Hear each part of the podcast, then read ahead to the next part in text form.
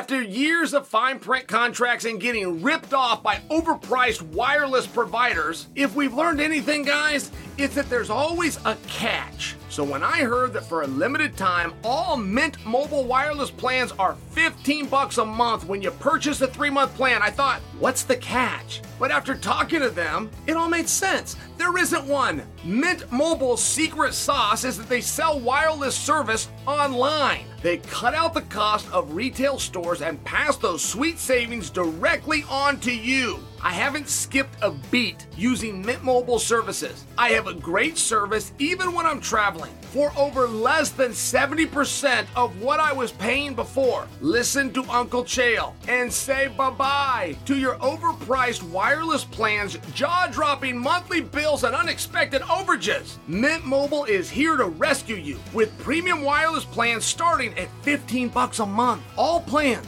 come with high-speed data and unlimited talk and text delivered on the nation's largest 5G network. Use your own phone with any Mint Mobile plan and bring your phone number along with all your existing contacts. Ditch overpriced wireless with Mint Mobile's limited time deal and get 3 months of premium wireless service for 15 bucks a month.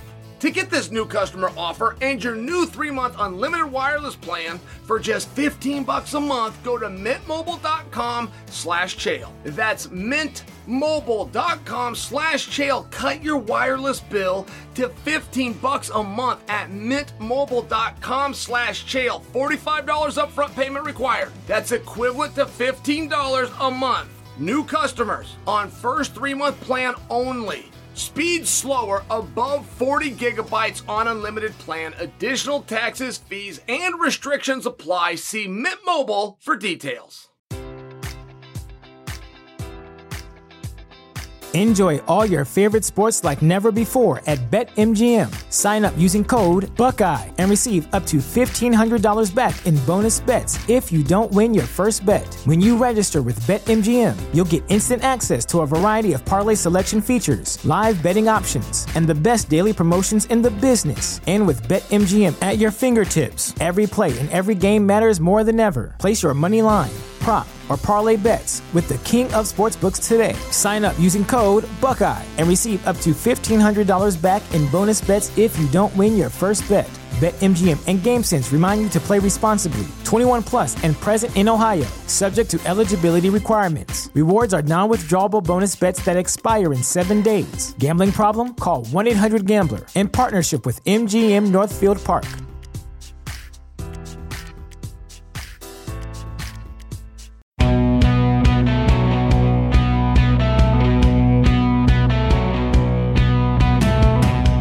Happening, guys? Happy Friday! And thank you for joining another special episode of Your Welcome Look. It's a jam packed show. And coming up today, Sean O'Malley found a new opponent, the GOAT. Gave a strong opinion, and I'll also tell you the entire backstory between Jon Jones and myself that ended in Jon blocking me on Twitter.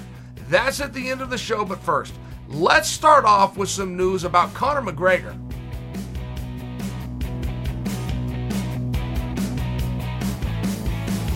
Rumor comes out Conor McGregor might have a staph infection. Where does the rumor come from? Picture of Conor topless. You zoom in on a couple of dots.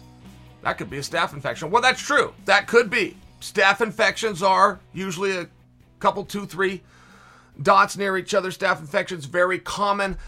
I'm hesitant to speak on this because there are varying staph infections, right? Vinny Magalhães got a staph infection a doctor inserted a dirty needle. Like he saw the needle as the doc was putting it in him. And he's thinking, Doc, why did that not come out of a cap? And why was there not a, a swab? And like, as he's having these thoughts, the needle goes into him. And sure enough, he gets a staph infection, but he was hospitalized. He could have lost through amputation a body part. Like this was very serious. He could have died. You guys have heard of all sorts of staph. MRSA. Now, I bring this to you because a staph infection for me, very common. I mean, you get them a lot in practice rooms. I came through restrooms, you get them a lot. Soon as it's identified, don't touch anybody for 48 hours. 48 hours on antibiotics. You can now get back on the mat because you're no longer contagious. And within a week, you don't even have the The dots or the marks, okay? How accurate all of that medical stuff, I'm telling you what we did in the University of Oregon in 1998. It could be 72 hours now, it could be 96, it could be 24 because medicine's gotten better, but this is my frame of reference. However, in my experience with some of these staphs that you, oh yeah, staph infection, you blow it off, versus the MRSA, the what Vinny went through, the hospitalizations, the ones where people can, die. the difference is instant.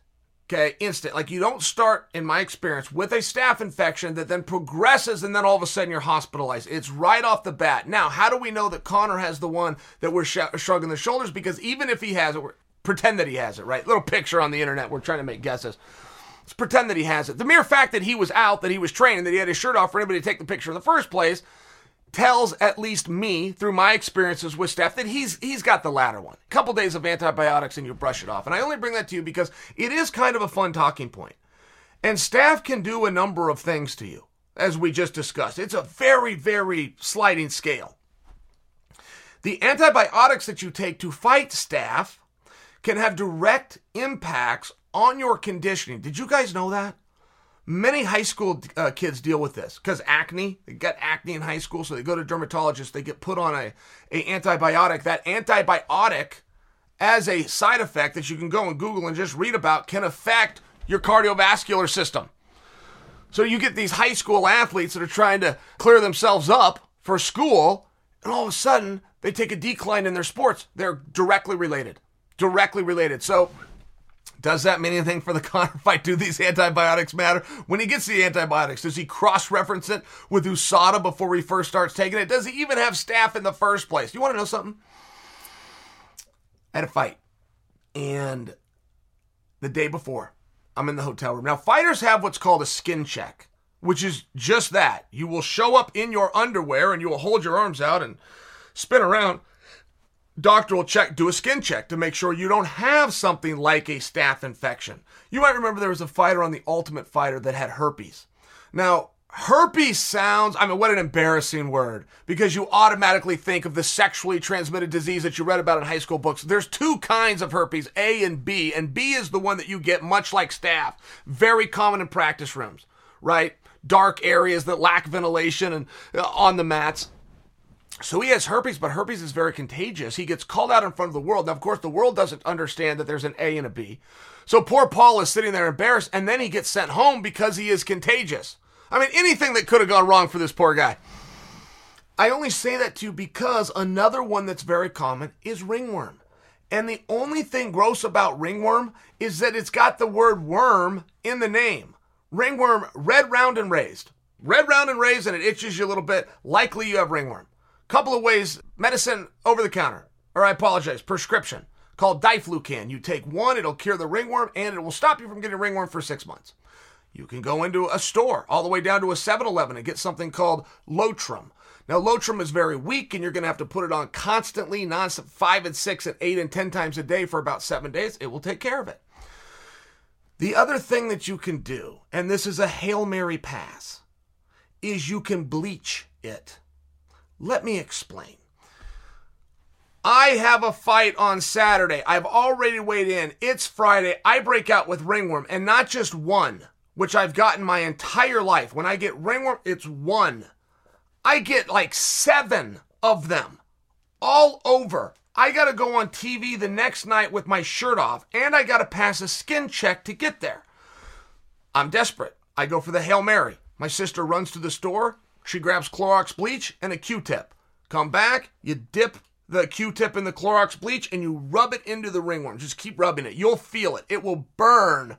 It will burn, and that's how. You, and it's gone. It will burn right there. You'll burn it off, and it's gone. Well, like any burn, okay, that's just to make more of a red mark for the world to see when your shirt is off. So I'm a little self conscious going into this. I know what's going on. I don't want to be in the spot, but I got a job to do. Dominick Cruz sends out a tweet and he references my opponent, Rampage. And he says, uh, Rampage doesn't need to worry about Chael's fighting ability near as much as he needs to worry about that ringworm. Funny line by Dominick Cruz. I was so embarrassed. And hey, what do they say about the truth? It's the truth that hurts. Dominick got me. Well, as you all know, Conor McGregor is headlining next weekend's UFC 264 in Las Vegas. Another guy on the main card, Sugar Sean O'Malley, who I'd like to take a couple of minutes to talk about. Sugar Sean O'Malley, guys, do you like him? Have you heard of him? Would you watch him? Have you watched him? Are you excited to see him again? Any one of those questions, any way that you want to answer it, all leads you to my point that going out and competing in higher placement spots on the card, the highest profile spot that you can get, are positives towards getting your career moving forward. Nothing of what I just said had anything to do with a ranking. So Sean O'Malley ends up opponentless reveals that his opponent is out and he's looking for one. He would like to remain on the card. He likes the placement. He likes the, the other people that are on the card. He thinks there's going to be a lot of attention. He's in training camp. He's ready to go. He wants to honor his side of the deal. Bring me somebody. Okay. So the UFC has brought him somebody. Now, when I tell you Sugar Sean O'Malley, you all know who that is. And most of you are fans, but even if you're haters, you know who the hell I'm talking about. And you acknowledge he matters. You acknowledge he is in a place in his career that few ever reach. And Sean's not even where he's going. I'm talking about where he is, is a spot that few ever reach. And when he's looking for, now, he's going to fight a guy. I would tell you who he's going to fight. I don't know the gentleman's name, and that is not meant to be a knock on the guy. I've only read it one time. He's making his debut into the UFC. He's debuting into Sean. Okay, fine. Sean accepted the fight. But all we ever hear from these guys that are alleged top guys, that are alleged stars, that are allegedly headed somewhere, is all the thought and process that goes into determining who their next opponent is going to be and who that it should be. And it keeps on coming back to a ranking. But those guys are not as big not as well known and do not have the opportunities of Sugar Sean O'Malley. So why is Sean O'Malley accepting a guy who isn't ranked? I don't know if Sean's ranked. I don't know where to find the rankings, and none of that is shtick or meant to be funny. I would assume Sean O'Malley is ranked real close to number 10. Anywhere from 8 to 12, I would assume. If I'm right on my assumption, I guarantee whoever he's fighting is not ranked at all because he hasn't qualified for a ranking because he's yet to perform in the octagon. Before you go and correct me on some of those things, which possibly you can do, maybe he's ranked number seven, maybe I don't know what he's ranked. I just know he's a star. And I know where he's at in his career is not where he's going to end. Where he is at right now, he is already starting to have a level of calling shots. Well, how come he accepted a fight with the I mean, that sounds like a really big risk to me. I've seen this backfire miserably because perception is reality and all of life, but none of that has ever been more clear than this sport. Who's the best fighter? Whoever you've heard of the most. Who is the greatest fighter of all time? Whoever the most popular guy is. That is how those lists work. If anybody had any level of credibility, they would come in onto their pound for pound list or their greatest of all time list with some guy that they saw in the gym who never made it. They claim in basketball there's Jordans and Kobe's all over the country on playgrounds. They claim this. This is a belief. But they didn't have the grades. They couldn't move to the next level. The NCAA has something called a clearinghouse. They didn't meet the requirements. They didn't have the support of their parents. They didn't have coaches and people around them to get out there in the uniform and do this in front of people. Basketball has claimed for decades that the best players in the world are unrecognized, they're unfound. Or they're in countries that don't specialize in basketball and they can never get to the US, which has the only basketball organization that can get you any attention anyway, called the NBA. This is what basketball speculates. So I only offer for you, it's a very dangerous fight for Sugar Sean, in my opinion. Perception being reality. The perception being that this guy who has never fought in the UFC and is making a debut is in way over his head. That's the same perception people had of a young man named Darren Till when Cowboy Cerrone decided to step in there with him in a main event on very short notice. Cowboy's going to go destroy this guy and he's going to get absolutely no credit for it because nobody knows who this young man named Darren Till is. Now, like a fine wine, That fight makes a lot more sense over time. It is aged very well, and we're able to understand what it is that we saw. But as I see it, and it's all it's all your opinion. It's however you want to look at it. The, I guess the way I would look at it if I was in that spot, that's a bigger risk for Sean. But if it's good enough for Sean O'Malley, who is way ahead of you other guys in terms of notoriety, and he's not talking about I need a ranked guy. He's saying bring me anybody. Bring me a guy. And he's right. He is right. He will maintain his placement on the card, which is in the pay per view portion. He will work himself closer to co main events and main events, which are far more important than your ranking. Far more important. And I can never forget the night that Daniel Cormier fought Patrick Cummins. Pat Cummins had never been in the UFC. Daniel Cormier was supposed to fight for a world championship. He risked everything. Daniel won. Daniel beat a guy who was ranked lower than him. And there's always a belief that you fight a guy who's ranked lower than you and you win, you can't move up. It's just not a reality. Daniel fought Pat Cummins in his debut. Daniel beat Pat Cummins. Daniel's next fight was for the world championship. What you need to do is get the highest placement on the card that you can get against anybody. You want the easiest guy in the highest spot on the card and then beat him. Your coaches and those people around you that continue to tell you this is a game of rankings are wrong. They'd be right if it was number one versus number two. If this was a tournament with a competitive architecture and this semifinal takes on the winner of this semifinal, I'm not sitting here arguing with you. History argues with you. If you're anywhere in the top five, you are eligible for a championship fight anytime. We've seen it go all the way down to 10. It is not number one against number two. So if you're ranked number three and you think you have to fight two or one or none of this makes sense, history disagrees with you. And if you think you can get a lower guy, you should be trying to get that fight. You should always be trying to get a fight with the easiest guy for the largest paycheck. And whoever it is getting in your head and telling you this is about numbers or rankings, they're so close to the trees, they can't see the forest. You see that in this sport all the time guys that get so close and they get so locked in and they think everybody else knows what's going on. Nobody else knows what's going on. Your fans and your viewers that are the only thing that drives this forward have lives and jobs. They expect y'all to figure it out. They don't know. Floyd Mayweather very seldomly fought the top guy. Sometimes he needed to. But if he ever did it, it was one time a year, and then he would go pick opponents. I'm only offering him as one example. But if Sugar Sean is about, and Sugar Sean never said, give me a rank guy, give me this guy. He didn't see anybody's name. He said, give me an opponent. The UFC chose to bring in an unknown, which is a highly risky spot. Fine. But Sean said yes. And if it would have been a number one ranked guy, it would have been a number 100 ranked guy, Sean did this right.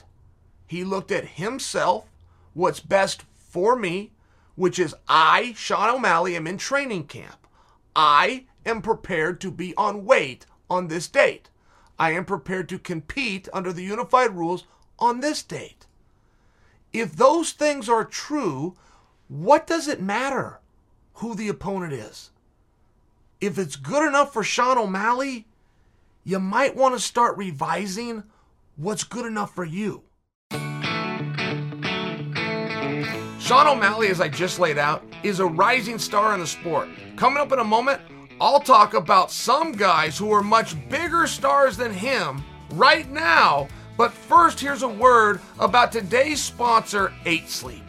Guys, I gotta tell you, I'm not Mr. Big Spender, by the way. I don't think you would consider Chael cheap, and I certainly won't mooch. If we go out, you get a tab, I'll get a tab. But you know what I don't mind spending money on is a good night's sleep. I truly find that to be an investment. Truly.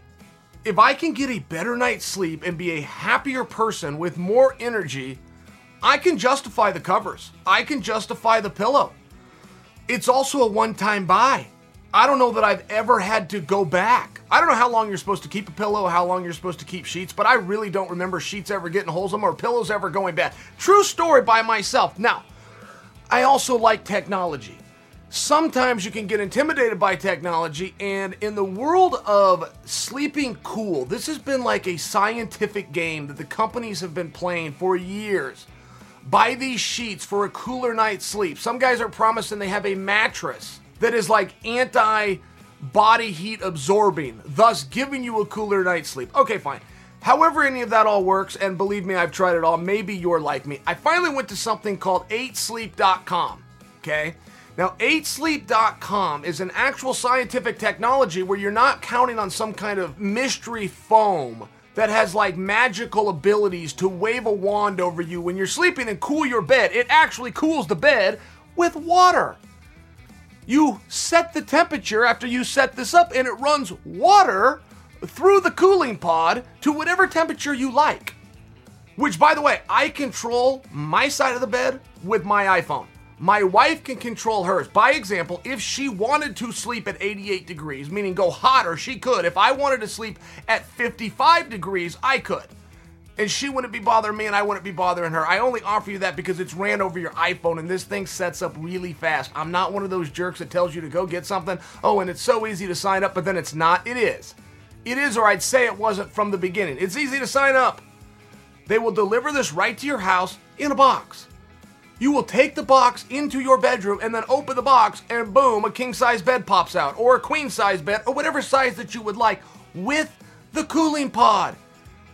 It's got Wi-Fi technology. It literally has a hotspot where you go into your phone. It brings it. It's got its own Wi-Fi device. I don't know how this works. I'm just telling you that it does. Guys, go to 8sleep.com slash your welcome. Check out the Pod Pro cover. You got to know what it's called. This is called a Pod Pro cover, not just a mattress. I'm telling you about the Pod Pro cover. You're to save $200 for going and knowing to say you're welcome. That's 8sleep.com slash you're welcome. 200 bucks off, which I might add is pretty generous by me. Jeremy Stephens was weighing in on Jake Paul versus Tyron Woodley. And by the way, guys, whether the fun on this has started or not, or you want to resist it, quit trying to resist it. It's going to be fun. Let's just call it for what it is, all right? There's some when Paul fights, it's fun. There's something there. For sure. And Tyron is taking a risk which is fun. So sit back and enjoy this. Quit being dicks about it. Because you're not being a jerk to Jake, who you want to call a YouTube star, right? You want to, that's supposed to be an insult. Lawyers do this with each other. You have a lawyer and then you have a trial attorney, right? But somewhere there's like you get lost in it. It's supposed to be an insult. Either they got a degree in jurisprudence. Nice job teasing them.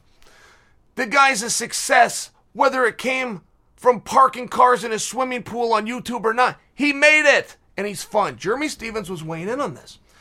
He said, Man, there's a chance that Jake knocks Tyron out. And he finished the thought by saying, Talk about Jake Paul, he's a freak athlete. Well, I'm seeing some of that too.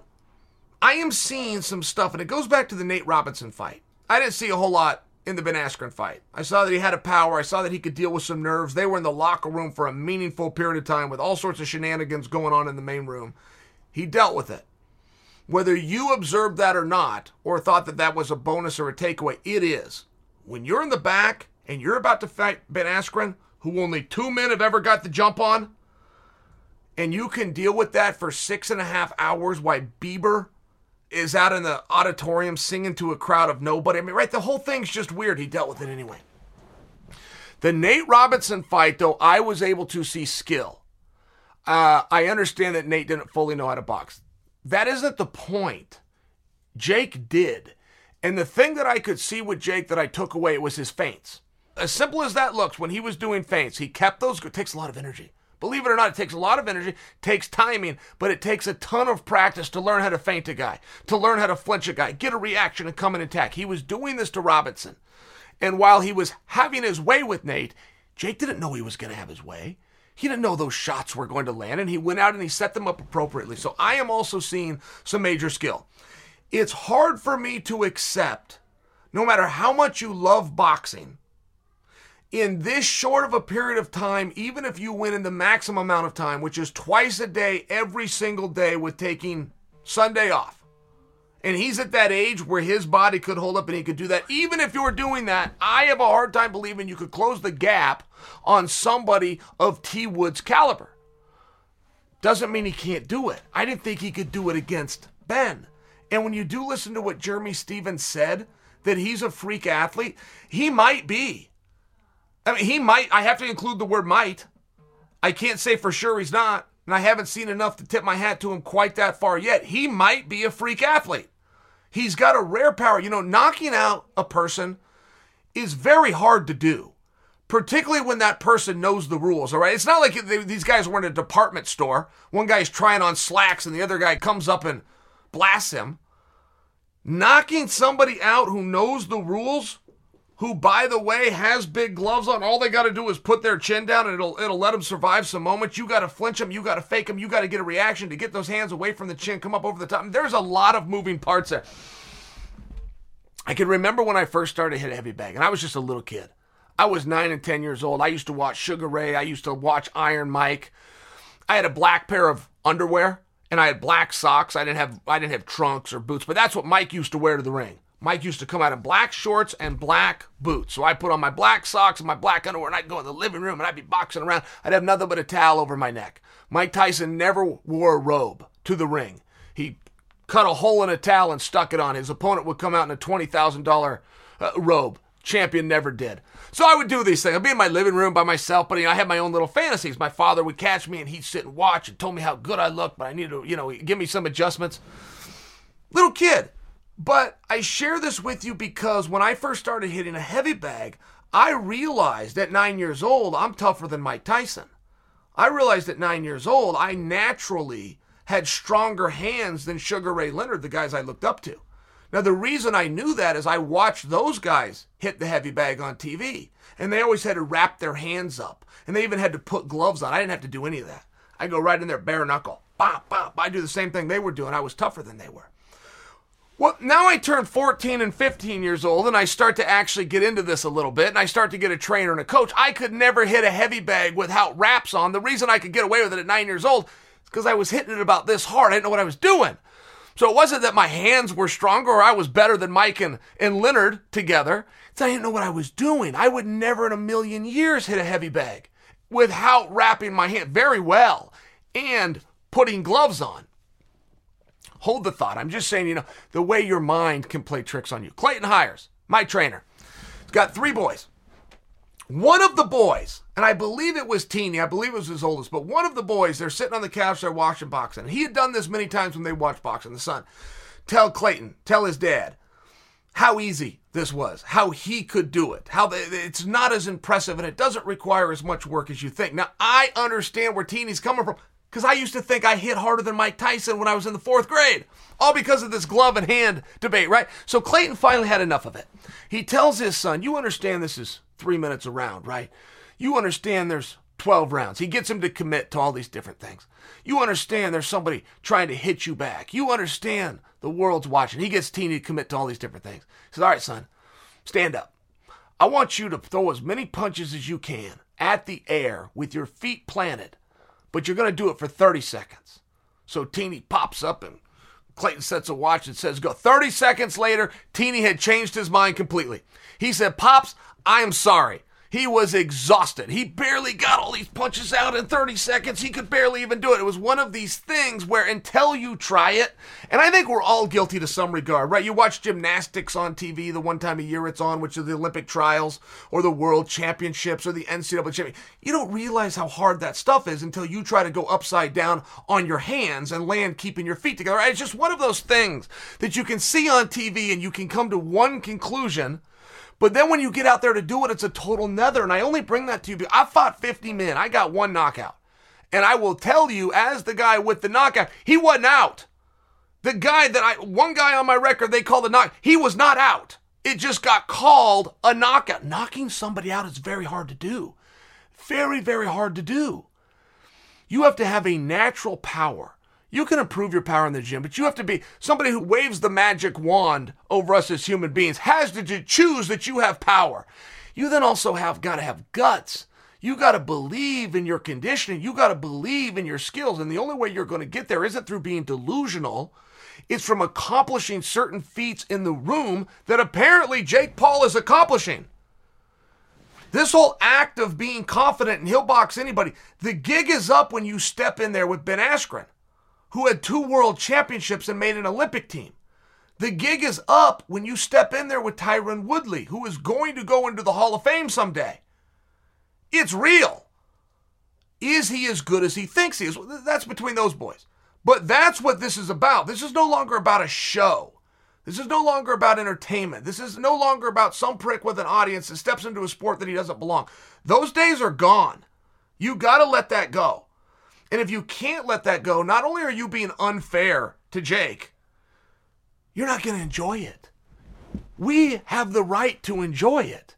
If we're fans that transfers over to customers and we're going to give up our time and we're going to part with a few bucks, we have the right to enjoy it. Guys, don't get in your own way on this one. This is fun. And when you start having guys like Jeremy Stephens, who has the right to his opinion, come out and vouch for what he's seeing in Jake Paul against the former world champion in T Wood, there's something here. There's something here. Think what you want about it. I'm just encouraging you.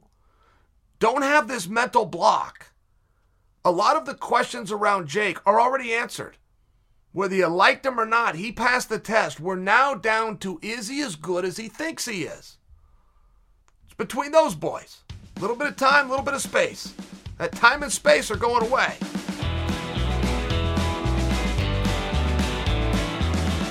So Jake Paul is fighting Tyron Woodley. And T Wood is one of the best welterweights to ever do it, no doubt. But two guys that are even better GSP and Kamaru Usman. Oh, the GOAT has spoke. George St. Pierre was asked who is the greatest fighter active, right? So, not greatest of all time, who's the greatest fighter active, which is a little bit of a unique question. I mean, they changed one ingredient, but I liked it. I've never heard it asked that way. Okay, I'm in. Who's he going to say? He says Kamaru Usman. And you kind of have to, right? Do you guys have a different answer? Who would it be down to? You're probably going to go, okay, it's got to be champion, so Usman or Adesanya. That's I, I, would guess that if we got hundred fight fans together, I, I would guess that those guys dominate. It's going to be one of those two. But it doesn't have to be because you don't have to look at champions, right? You could look at Covington by example. You could look at the number one contender. You could look at Bobby Knuckles just by example. Great fighters. Used to have belts, don't have them right now. They can still be in discussion. It's, it's one of those tough things, but you kind of have to say Usman, don't you? There's there's no known weakness. There is no place if you were to get experts together. Clayton Hires, Javier Mendez, Matt Hume, Greg Jackson, experts, Trevor Wittman. All right, guys.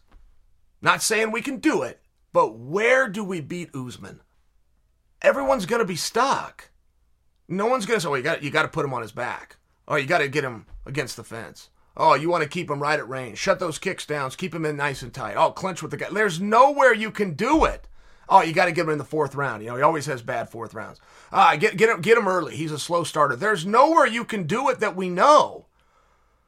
I don't know of a weakness. I don't remember a round that Usman lost aside from against Covington, right? That was 2 to 2 going into the fifth.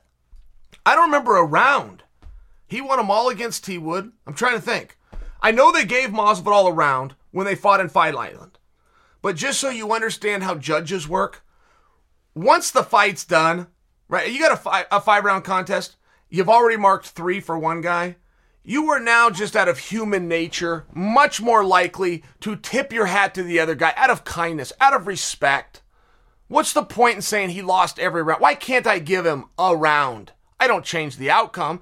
Now, judges would never admit that. They don't know that they do it. They're human beings, though. This would be human nature. I bring that to you because it's false. That did not happen. Masvidal did not win a round against Usman, regardless of what the scorecards in the history book say. I can't think of a round that he did lose. He must have somewhere. Someone must have got over on him. It wasn't RDA. I remember that fight. That was 5 0. I mean, I'm just, this is all off the top of my head. Came through the Ultimate Fighter. You know, most of those were two round content. He didn't lose any rounds there. When did Usman lose a round? It's had to have happened. But damn, that's dominant. And when the greatest of all time weighs in, that's how you get that, right? To be the man, you got to beat the man. But in a greatest of all time discussion, argument, that's all it is. They're words. You don't throw a punch, you don't enter a tournament. There's no architecture. So to, to be the man, you got to beat the man. He just got the nod from the man. And George is a tremendously hard guy to say he wasn't the greatest when you're arguing on paper. Not only did he do it, and as long as he did it, not only did he right every wrong, not only did he come back to a different weight class and grab it again, he also beat the original generation that he walked into, his generation, and then the future generation, right? When he beat Johny Hendricks, who Johny then goes on and grabs the belt and runs with it, that then represents that he beat the next generation after him, the next group of guys. It wouldn't matter if Johny held that belt for a day or for a decade. If he grabs the belt after George left and George beat him, George gets that credit. So, well, how do you beat that? I mean, some of that's just luck or opportunity might be a better word. An opportunity to fight these guys at the right time. He's going to get that opportunity, but he did. So he's hard to beat. Then he went through them a second time. It was the second time that is now the biggest trap that you're going to get stuck in if you try to say somebody was greater than George. Usman is on his way to doing that. That's what the rematch with Masvidal began. That's what the rematch with Colby is going to continue. That is what appears to be next should he get past Colby and he and Leon get in there again. If Usman cleans that division out once and then he cleans it out a second time, he automatically gets the greatest of his era, which is more than anybody could hope for. He becomes the greatest of all time, and cleaning it out a second is going to be a very strong argument because then you start to talk about, well, were the guys better today or were they better in yesteryear? And why people tend to say that people came before them were better, it's just not true. It's just not true. Nobody was better 20 years ago than they are today in any sport. And you'll hear that about people that try to say Jordan is better than LeBron. You're not complimenting Jordan and you're not insulting LeBron. And one of those two was fully your goal. You did not want to give it to LeBron or you have nostalgia against Jordan. What you are effectively doing is saying that the sport of basketball stopped 30 years ago. You insulted the entire sport. It's just not real. It's just it's just simply not true. So that debate and that conversations get a little bit stronger. But I think that Usman should be very proud of himself I think that it's a tremendous compliment that he just got handed, but I don't think that George was looking to gain any favor. I believe that George answered the question straight.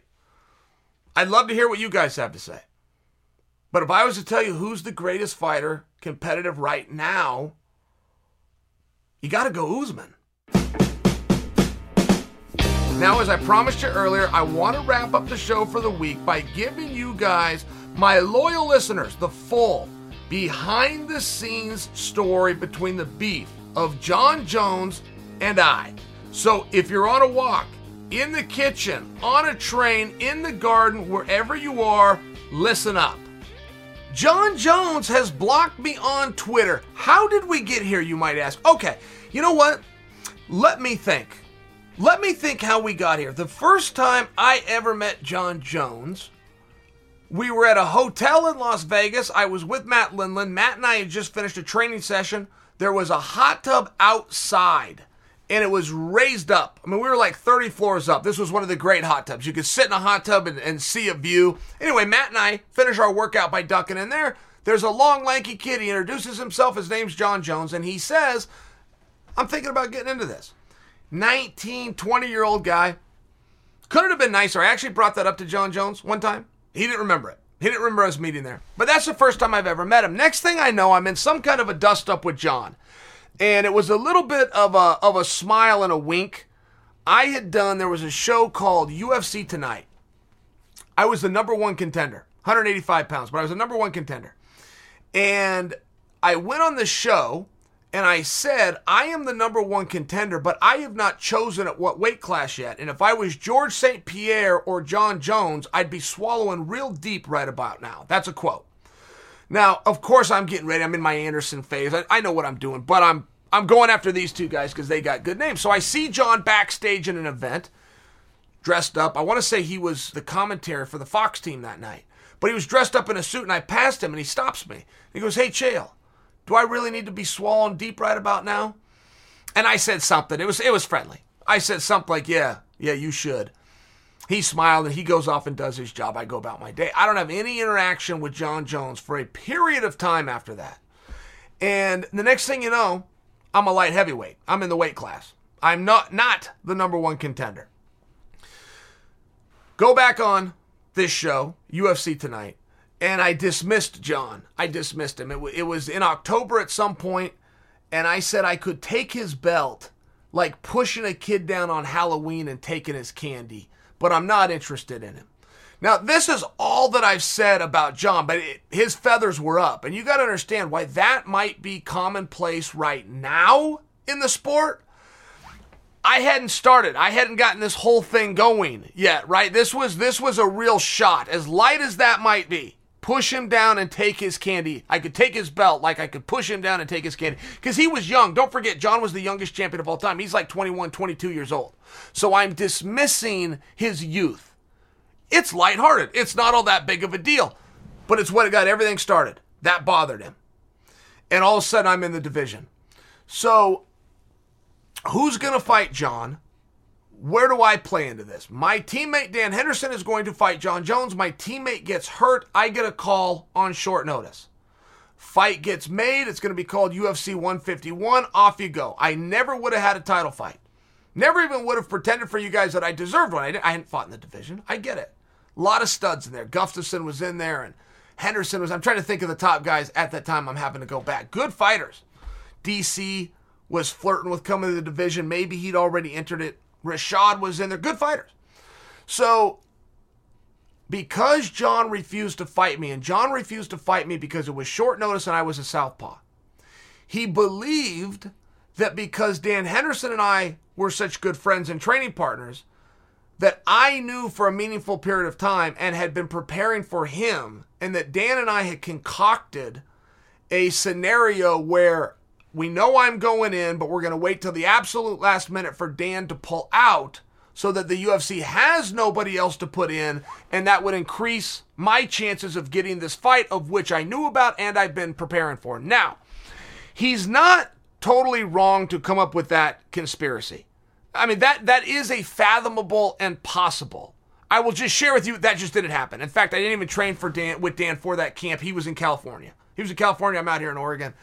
That just didn't happen. But because Jon refused the fight, that built the interest in the fight. And Jon's coach was very helpful, Greg Jackson. Greg Jackson came out publicly and spoke on it and said Jon accepting that fight with Chael on eight days' notice would be the biggest mistake of his career. Now, in the world of street cred, I just got it. And I knew how I was feeling at that time. And I knew with age, and I knew with some of my experiences, and I knew never being at 205 pounds, I was not as confident inside as I'm coming out saying that I could push this kid down and take his candy, right? take his belt like I, I would a, a, kid on Halloween with his candy. I, I didn't have that same confidence, but apparently I sold it pretty well. Apparently I presented it that I did because got a lot of attention. So I concocted a plan. You haven't heard this story before because I've never I've never told you guys this story. I concocted my own plan to get this fight. Cause when I didn't get it, Jon's next fight ended up being against Vitor Belfort. I wanted that fight and I fought for it. I lost right? I'm behind the scenes. I fought for that fight. I lost out to Vitor.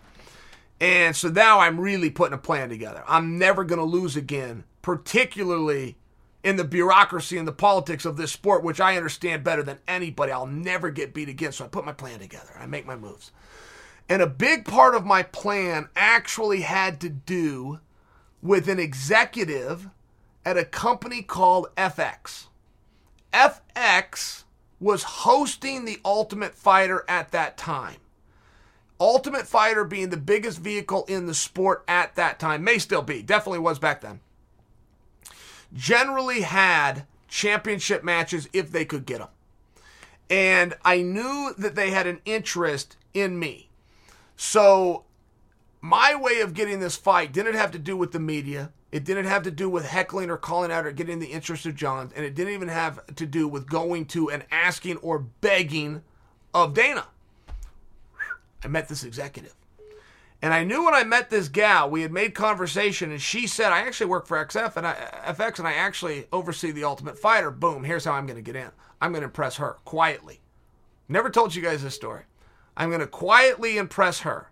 I'm going to try to make her think I'm interesting. I'm going to uh, charm me, a guy that belongs on TV. That's what I'm going to do because if I do, and she makes the phone call, we want him on the Ultimate Fighter, I have a good chance that it's going to be opposite Jon. Boom, there's my title opportunity. So, my plan is hatched. I move forward with it. It worked. She liked me. Okay. Told you there's politics in the sport, right? There's always a game being played. How well are you going to play it? It works. She wants me on the Ultimate Fighter. Now, she doesn't know I got this heat with Jon Jones and the title and she wants me on the Ultimate Fighter. Who am I going to go against? All right, great. End up going against Jon. Now, I don't know anything about this. I was having lunch with a friend. I left my phone in the car. I come back to my phone and I'm lit up. My phone is going crazy, but one of them was Kevin Iole. And Kevin Iole is telling me that I am going to be on the Ultimate Fighter and I'm going to fight Jon Jones for the World Championship. I don't know any of these things. So I'm saying, Kevin, what are you talking about? What's your source? He said, What's my source? Dana just announced it to the press. He hadn't told me. I didn't know. So I'm I'm celebrating. Yes, yes, I wanted to fight Jon. I thought I could beat this guy. Want to fight for a championship. I wanted to do the ultimate fighter. Right? Everything's going old Chael's way. And my plan worked. Couldn't be prouder of myself. I have one of these moments. I'm just sharing this backstory with you guys now. So we go to the ultimate fighter. I had a lot of good moments with Jon. Like we went into that thing pretty hot towards each other. Now we're finally around each other. And the heat cooled pretty quickly. Like he was just a regular guy, and I think he saw that I was a regular guy, and he was really good at what he did, and he saw that I worked hard and wanted to be really good at what I did. There's just a, respect there. So the fight happens, Jon wins, and everything's cool in the gang. It's behind us. It's it's the way it goes. Shake hands and walk away. Sometimes that's easier said than done. In this case, it happened. Somewhere along the way, Jon starts taking shots at me for PEDs. Now, I fought him. I know his secret. I was willing to keep his secret. It was honor amongst thieves, right? But when he started publicly speaking about it, I was a little bit bothered. And he was taking that real high handed approach, that real how, how could you type mentality. And he went a little far with it. And you'll always know a fellow user. You can just look at them. There's things that it happens to your body that only you know once you're doing it. So when you spot somebody else, you always know. But you can also get a very good indicator by some of their interviews, right? By some of the interviews with the great denials when they're never being asked. I mean, th- this is a rule amongst the FBI. The FBI will tell you if they bring somebody in that they have a suspect and that guy offers his alibi before they ever asked for it, they got their man. If a guy ever comes in and goes, couldn't have been me. I was at the such and such. As a matter of fact, here's a receipt. Why, why would you possibly have a receipt and why would you possibly offer it to us before we even asked you? You got your guy. So when Jon was doing some of this stuff, it bothered me, but I still kept my mouth shut. I never said anything about it. And he started throwing some real stones my way. I let it go. And I thought it was a little bit underhanded only because if we're in the spirit of keeping each other's names out there because we're going to go do business and we're going to be partners together. Fair game. We're that's behind us. We're not going to do that. There was a time and a place you could have done that, but we're not there anymore. Why are you doing that when you're much more guilty than me? Okay. Got my mouth shut. Never said anything about it. He finally gets hit. And when he gets hit, you know, it's one of these things where what took you so long? And instead of copying to it, he takes the other approach. And you, you only have two options come as clean as you can, as quickly as you can, or take it to the grave with denial. There's no in between. And once you make your play, you got to stand on it. He made his play. I'm taking this thing to the grave. So now I'm speaking up, right? Now it's payback time. All the stuff you said about me, all, so we're having a little back and forth, and it wasn't much more heated than what I'm speaking right now. I just said my piece about what he was doing, how long he had been doing it. He'd fought OSP. It was the one fight where he fought clean. It was the worst performance he had. All due respect to Jon, in the worst performance he ever had, he won every single round. But it looked like a different Jon because it was.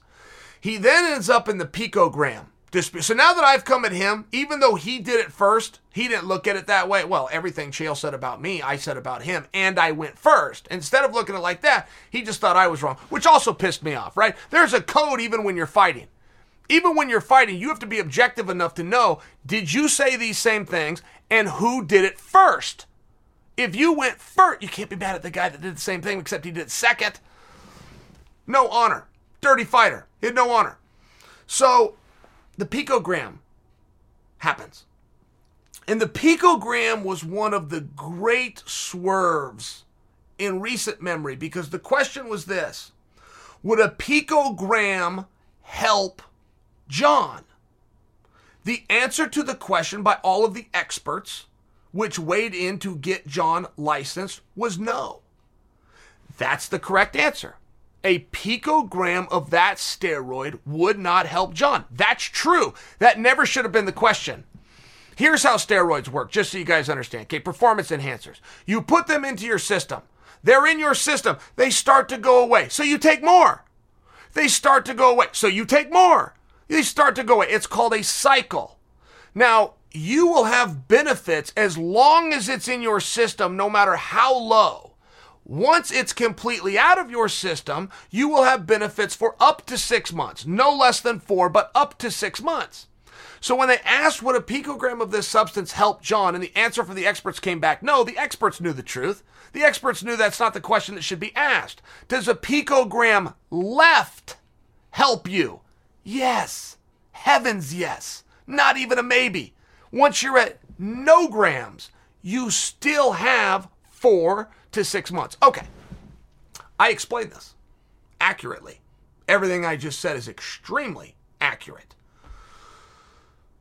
Jon didn't like that, right? Jon decided to be upset by this. So Jon comes on one time, and Ariel and I are going to conduct an interview. And Jon, while live, refuses to speak to me. Okay. That could have been very bad for me. It wasn't. It could have been. Why am I there? Why would the network have me there if an athlete isn't going to talk to me? Do you see the problem? Now, the network defended me.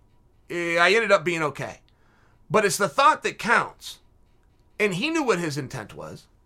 And his intent was very damaging. You come after a guy's livelihood, it's very different than you do a little back and forth about, you know, who did what and what secrets do you know. It's it's very different.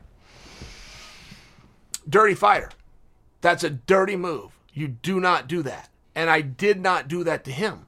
I never even spoke up on the picogram debacle and the swerve of the question of does this help you as opposed to remaining help you until he had his license. I didn't say one word until it was done and he was free to fight. But he came after me. He may not see it the way I just said it. Everything I just said happened, happened. Some of that is my interpretation. That's fair. So we get in this back and forth and it, it never ends. And it, w- it was one of these things where you can refuse to talk to me today. You fight twice a year. You're going to be invited here twice a year.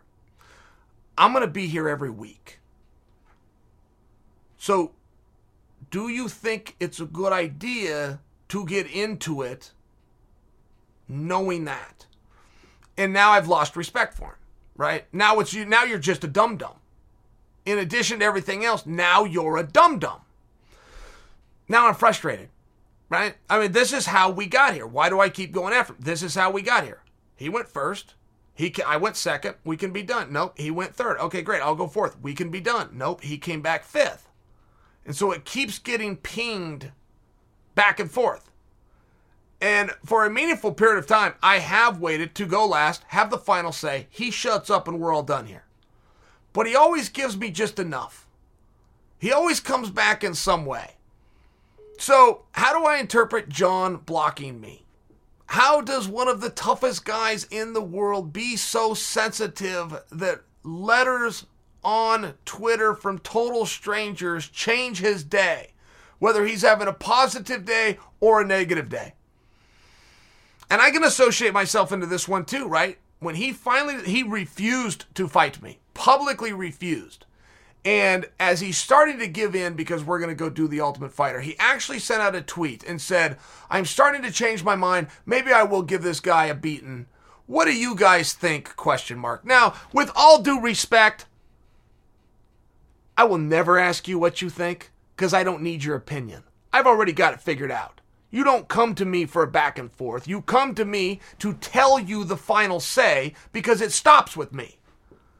And this little insecure champion of the world needed the opinion of the public because somewhere along the way he said he wasn't going to do something that he now finds out is a really good idea to go and do. I don't ask you your opinion. You ever been in that spot? You ever been a kid? You get in trouble at school, principal brings you in. Principal says, What do you think we should do with you? I don't ask my kids that. I don't ask them what I should do. I already got it figured out.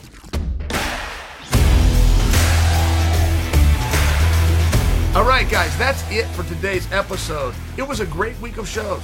I can't thank you enough for continuing to follow the show on Apple, Spotify, all these different places. Your support means the world to me, and I promise I'll be back next week to get you set for UFC 264.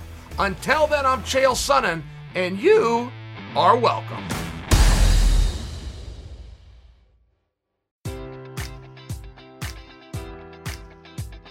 Enjoy all your favorite sports like never before at BetMGM. Sign up using code Buckeye and receive up to $1,500 back in bonus bets if you don't win your first bet. When you register with BetMGM, you'll get instant access to a variety of parlay selection features, live betting options, and the best daily promotions in the business. And with BetMGM at your fingertips, every play and every game matters more than ever. Place your money line prop, or parlay bets with the king of sportsbooks today. Sign up using code Buckeye and receive up to $1,500 back in bonus bets if you don't win your first bet. BetMGM and GameSense remind you to play responsibly. 21 plus and present in Ohio, subject to eligibility requirements. Rewards are non withdrawable bonus bets that expire in seven days. Gambling problem? Call 1 800 Gambler in partnership with MGM Northfield Park.